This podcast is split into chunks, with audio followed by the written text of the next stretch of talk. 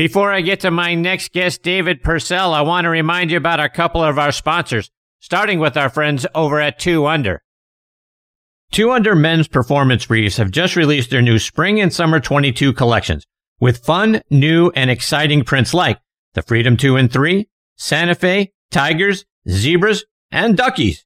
And their new exclusive Folds of Honor collection where they donate 20% of all Folds of Honor sales proceeds to that cause. The patented Joey pouch technology delivers maximum comfort, fit, and performance while preventing any unwanted skin on skin contact or chafing. Good for anything from the golf course to the boardroom to the bedroom. You can find these 2 Under performance briefs in over 4,000 golf pro shops nationwide, all Scheels sports stores, all PGA Tour superstores, Golf Galaxy, Dillard's, and other fine retailers near you. You can also order them online at 2under.com.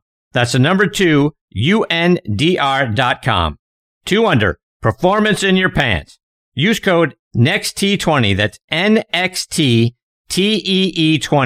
for a 20% discount on the Two Under website. Also want to give a shout out to our friends over at Golf Pride. In golf, light grip pressure releases power. Golf Pride engineered a secret the pros know. A larger lower hand encourages lighter pressure.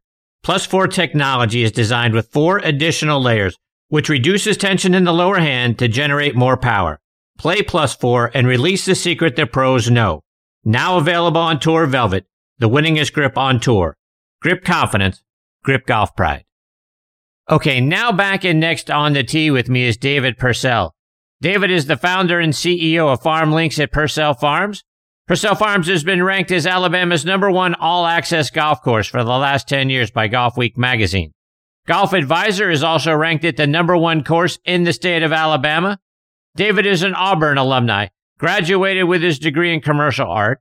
He founded FarmLinks back in 2003, and it's an honor to have him back with me again tonight here on Next on the Tee. Hey, David, thanks for coming back on the show. Thank you, Chris. Glad to be here.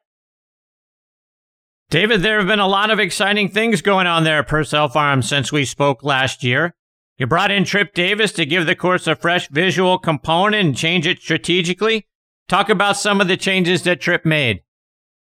Yeah, actually, uh, we uh, we have been uh, we're entering into our 19th year this year since the course opened, and uh, of course it's gotten a lot of play. Obviously, people like it, and uh, uh, but as as the course ages, um, there are things that need to be uh, looked into and repaired, and uh, our bunkers had had uh, you know gotten old. The drainage was uh, you know stopping up. The course was built in 2003, so it it had you know, that, that older technology type of, uh, drainage and, um, you know, the, the sand was a little bit discolored. It's still, you know, it was, it was, it was fine, but what we were finding is that, uh, you know, a lot of times you would put to, to keep sand on the face of the bunker, uh, it would get a little bit too thick and next thing you know, people are hitting into it and it would uh, plug and basically almost be unplayable at, at times. So, um, so we hired, uh, Tripp and, uh, he did a, he did a great job. I was so impressed. I, I, I was familiar. I'd heard of Tripp before, but, uh, we have a, a partner now, uh, called Escalante Golf and they're, uh, they're actually out of, uh, Dallas Fort Worth, but, uh, they helped, they brought, uh, Tripp in and, uh, also David Whelchel, uh, who was with Hurdzan Fry. Uh, he was the original, uh, he did the ori- original routing of our course back in, uh, the early 2000s. Uh, so what we wanted to do is to, uh, not just redo the bunkers, but really to rethink them and to maybe move some of them to reduce square footage uh, if possible. And to eliminate some, we actually added some. So it was, it was very fascinating to watch Tripp, who, who, uh, you know, he himself was a terrific golfer, uh, at Oklahoma. And, uh, he, he's an artist as well.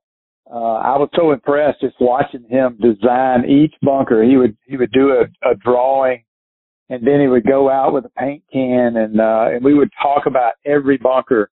We'd look at it from the tee. We'd look at it from the green, uh, and, and just try to think through, okay, what do we need to do to improve this hole visually and certainly from a playability standpoint and, and then to eliminate, uh, any, uh, square footage of sand that we really didn't need that was not necessarily strategic to the hole or maybe just, you know, we played it for so many years. I mean, there, there was literally a, I've been playing this course, uh, since, you know, since it opened probably nobody's played it more than than myself. And there were a couple of bunkers that I had never hit into, and I'm like, you know, that's kind of crazy because yeah, I kind of spray the ball all over the place. But so we were able to eliminate some, and uh, maintaining bunkers is one of the most expensive parts of golf course maintenance, and to do it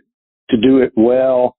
Um, if you could start off with a properly designed bunker and that's what we've got now. So so uh, fun to be a part of that. It was almost as, as fun watching FarmLinks being built uh, back in 2002, and uh, just to, to see this this whole transformation of the the look and the strategy, and to make it more playable and easier to maintain. David, talk about the bunker design and the drainage system and how you go about putting all of that together because you don't just dig a hole and throw some sand in it. Talk about how that whole draining system works.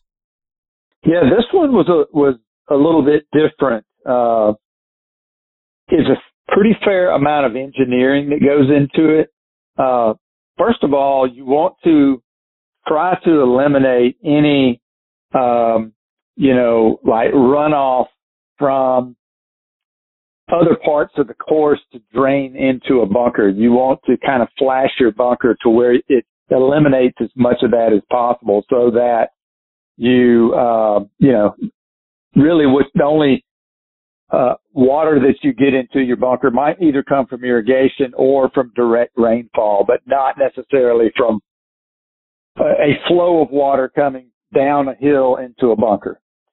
So, um, so the the drainage actually is uh, is engineered, and every bunker is different. That's the cool thing. And these these guys, they come in. Uh, we this bunker solutions uh, technology is kind of another step beyond uh, the Better Billy capillary bunkering, and they use this. Uh, it's almost like a type of carpet, and uh, they first thing they do is they they start off with the uh, you know uh, well the first thing they did they had to act, actually get rid of everything that was a component of the old bunkers. So literally we had to go dig all this stuff out and then go bury it uh, out in the woods, sand, uh, you know, any of the old pipe and stuff we had to dispose of and and then they come in and reshape the whole thing so it starts out uh, in the dirt, and they get all the you know they're they're shooting elevations and things like that to make sure that uh, they've they've got everything just right. And then they lay this this it looks like carpet to me, almost like a shag carpet, but the nap of it is uh, kind of what keeps the sand in place. It's white. The carpet is white and it's, it's you know, it's, pretty robust. And so when you're going up a slope, the nap of the carpet actually is pointing up towards the sky so that when, when you get done with it, they, they put sand on it and the sand is not that, that thick. So you won't, you won't get a fried egg up there, but it does keep the sand in place. And then it also allows the drainage to kind of go down through the carpet so the it keeps the sand in place and the and the drainage kind of goes down below and then catch basin somewhere. So uh, pretty fascinating. Again, we've got about uh, we started out with uh, I think 67 bunkers on our property, and uh, we really only eliminated uh, a handful of bunkers, and we actually added a couple of them as well. So we we probably uh, our goal was to try to get to eliminate about maybe 15% of the square footage of the bunkers, and I don't think we did, we did quite that much, maybe maybe 10%. But um, they, you know, they look so much better. We use, you know, this new type of sand that's uh, very bright, and uh, and and it, in the bunker, it the bottom of the bunker is very very playable, and then all the where it rounds up to the edges just kind of creates a little bit of a bowl. So if you hit it, if you hit into that, it'll generally roll back down. David, you mentioned that part of the decision process to eliminate some of the bunkers were those that you had never hit into over the life of the course. Talk about that, but also talk about how you decided which ones to eliminate besides those, and how did you decide where the new ones needed to go? Uh, it was just a collaboration between uh, Tripp and his team and myself and, uh, and, a couple of other people around here. We just kind of thought, okay, well, to add a little bit more nuance and challenge to a particular hole, most of the bunkers that we added were smaller bunkers that were placed, um, you know, to kind of force a shot, uh, more, uh, less direct at a green, but maybe a, a little bit more to the right or a little bit more to the left. So, um, it, uh, it, it was literally every, every bunker was a different set or matrix of decisions. And we had, we had discussions and, uh, is I, I did not document the whole thing, but you know, sometimes we'd go full circle and we would, you know, we would eliminate a bunker and then we'd say, no, we're not going to eliminate. We're going to make it smaller. And then, we, okay, what we're going to do is break it up into two bunkers. And then, uh, eventually we just kind of said, okay, this feels right. Paint it out on the ground. And, um, you know, it's a, it's not a, it's not a cheap, it's not a cheap project either. Obviously we don't have as many bunkers as, uh, you know, a lot of courses do, but, um, and our our project was about a million two. So if you think about that's that's a that's a pretty good cap, capital cost in and of itself, and we did it uh, 19 years after we had you know built the original design. You mentioned ago that Tripp is kind of like an artist. Well, you are an amazing artist and a graphic designer as well. Do you get to let your artistic eye interject ideas into any redesign projects for what it needs to look like when it's done? Well, I'm I'm a uh, I'm a golfer. Uh, been a golfer pretty much my whole life. I was the only one in my family that was a golfer. And uh, your your last guest, uh, I caught up the the tail end of uh, Nancy's, you know, your your uh, time with her, and she mentioned Kathy Postlethwaite, and yeah. she called her Posty, but it, it, it it's a small world, but uh, Kathy Postlethwaite's family moved to Sylacauga, Alabama, which is where I'm from, and uh, they were he her father was a head golf pro and the superintendent, and Kathy and her brother Kenny were both extremely good golfers, and they were actually for for a time there were playing out of a little Coosa Valley Country Club, which is a nine hole course.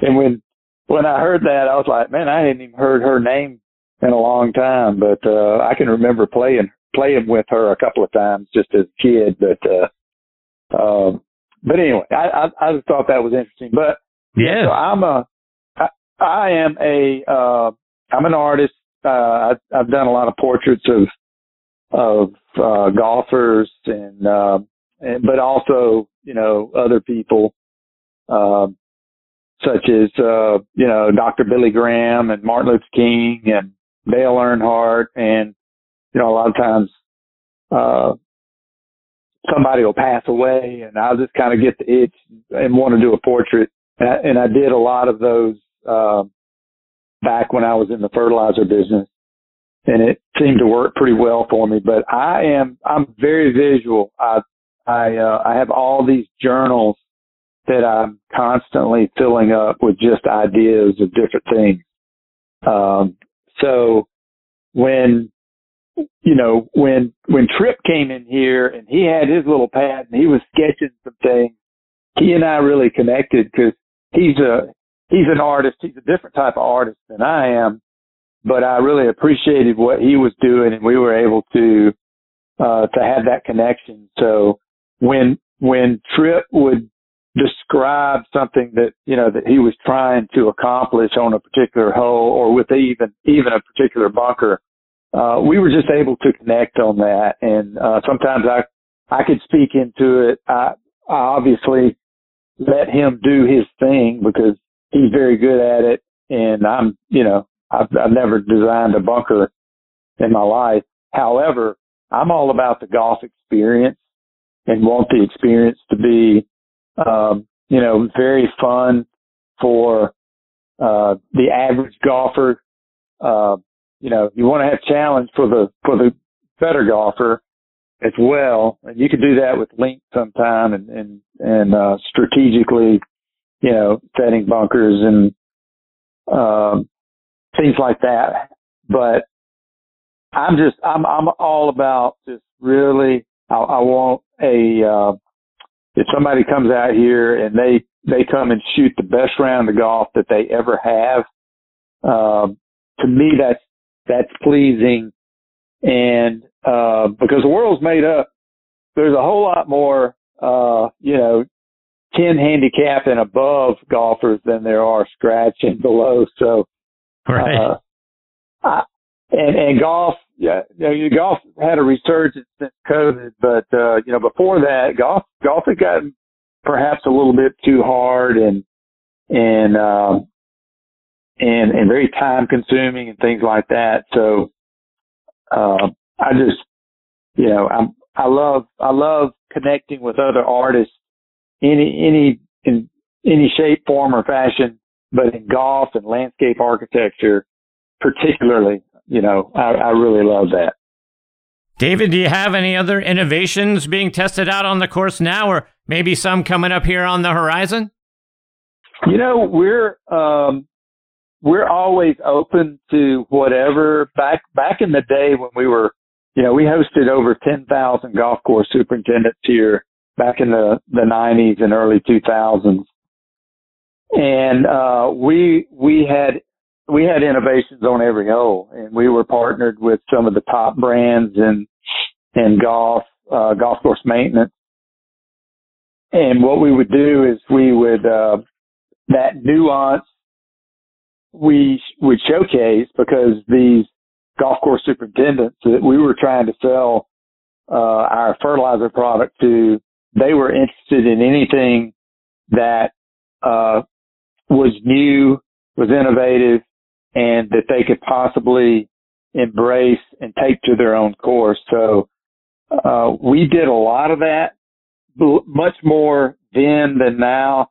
Uh, you know, occasionally we'll we'll have something new on the driving range or something new uh, out on the course. We uh, we started out with about 35 different grass types here, and uh, but all that was for the fertilizer business that we had. Now that we're just into the golf business, it's it's really more about just kind of maintaining um, what what we you know, the business that we're in right now and trying to make it as efficient as possible.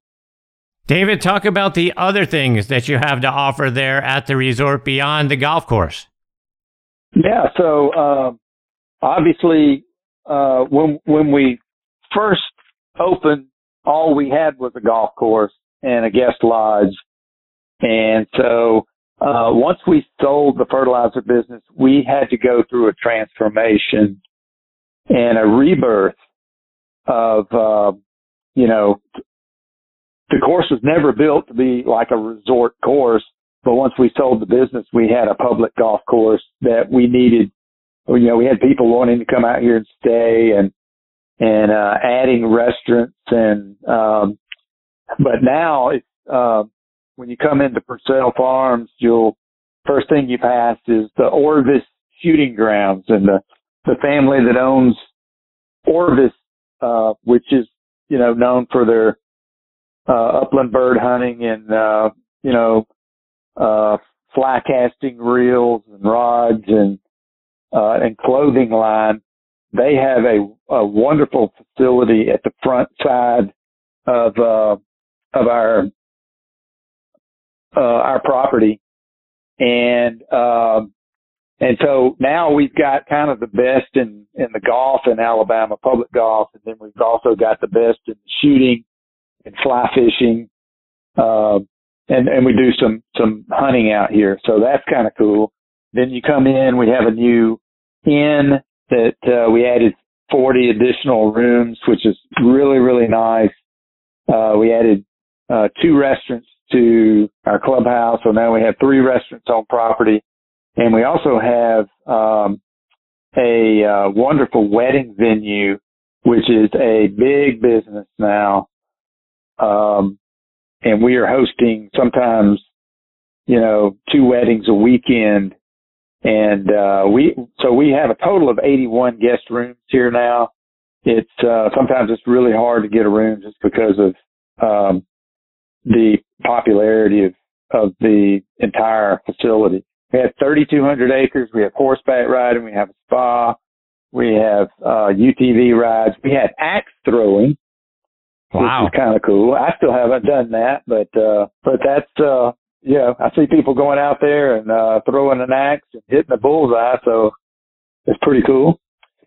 So we, we try to add new things like that all the time because if you're hosting people out here, they're spending the night, um, the, uh, you know, the idea is to, to try to add as much entertainment as possible, uh, to keep them here for multiple days. How can our listeners get more information about the resort and then stay up to date with all the great things you guys are improving, adding, and doing there, whether it's on your website or it's through social media? Yeah, absolutely. So uh, obviously we have uh, you know Facebook page, uh, and uh, we also our uh, website is www.pursellfarms P U R S E L L F A R M S dot com. Great website and um, it's got everything, you know, you literally you can you can be on the website for about two minutes and see, you know, the the, the grand overview. And again, it's a big property. It's got elevation up to 1100 feet. So there's a lot to see, uh, for anybody that comes here. And then last thing I'll, I will, uh, remind you is, uh, you know, we, we do have one of the most picturesque golf holes in, in all of golf, but certainly in the southeastern United States. It's, uh, it's our hole number five and it drops 170 feet from tee to green. It's just a great par three and it's, uh, you know, built into the Appalachian Mountains, right into the foothills. So there's, it gets, there's a lot of, uh, a lot of photos that are circulating about that hole. David, thank you so much for coming back and being a part of the show tonight and for everything you're doing out there at Pursell Farms. It's fantastic stuff. I wish you a lot of luck. I hope we get the privilege of catching up with you again real soon because you're fantastic, my friend. Problem. Thank you, Chris, for allowing me to be on your show. Take care, David. All the best to you and your family and everyone at Pursell Farms. Looking forward to catching up with you again soon. That is David Pursell of Pursell Farms, the number one course in the state of Alabama. You heard about the, how picturesque the hole number five is. Well, the whole course is fantastic, folks. Go online and check it out for yourself. Looks fantastic. And then, as you heard, you've got so many other options for things to do during your stay and play there. So whether you and your buddies, you and your wife, you, you love golf, but you also want to have some other things to do over a long weekend, they give you a lot of options. So David and what they are doing there is just outstanding. Looking forward to having him back on the show again real soon. All right, my friends, it is time for me to put a bow on this episode of Next on the Tee. My sincere thanks go out again to Brian Jacobs, Cindy Miller, Nancy Corsolino, and David Pursell for joining me tonight. Scheduled to join me next week are our resident director of instruction, Tom Patchery, will be back. Another one of the top instructors in the game, Debbie O'Connell, will be here. Always have so much fun when Debbie's a part of the show. Former commissioner of the LPGA and author of the new book, Arnie and Jack, Charlie Mechem, will be making his third visit to Next on the Tee. Looking forward to having Charlie back as part of the show. And then we'll round it out with a visit from Stephen Yellen. Stephen teaches the fluid motion method. He has worked with our good friend Scott McCarron, plus other players like Lee Janzen, Trevor Immelman, and Robert Allenby as well. So looking forward to having him as part of the show. It's going to be a great one, folks. I hope you'll come back and join me. You can listen to this show as a podcast on just about every major podcasting app out there, including Apple Podcasts, Spotify, Google Podcasts, Audio Boom, Player.fm, and Podbean, just to name a few. Please check out our website, nextonthetee.net, to see what our upcoming guest schedule looks like. Plus, we've got links for you there for a lot of recent episodes, individual guest segments. So whether you've got two hours or 20 minutes, we've got some great content on there for you as well. Folks, I can't thank you all again for choosing to listen to this show tonight. I know there are a lot of great golf podcasts out there. I really am thankful you continue to make Next on the Tee part of your golf content. Until next week, hit 'em straight, my friends.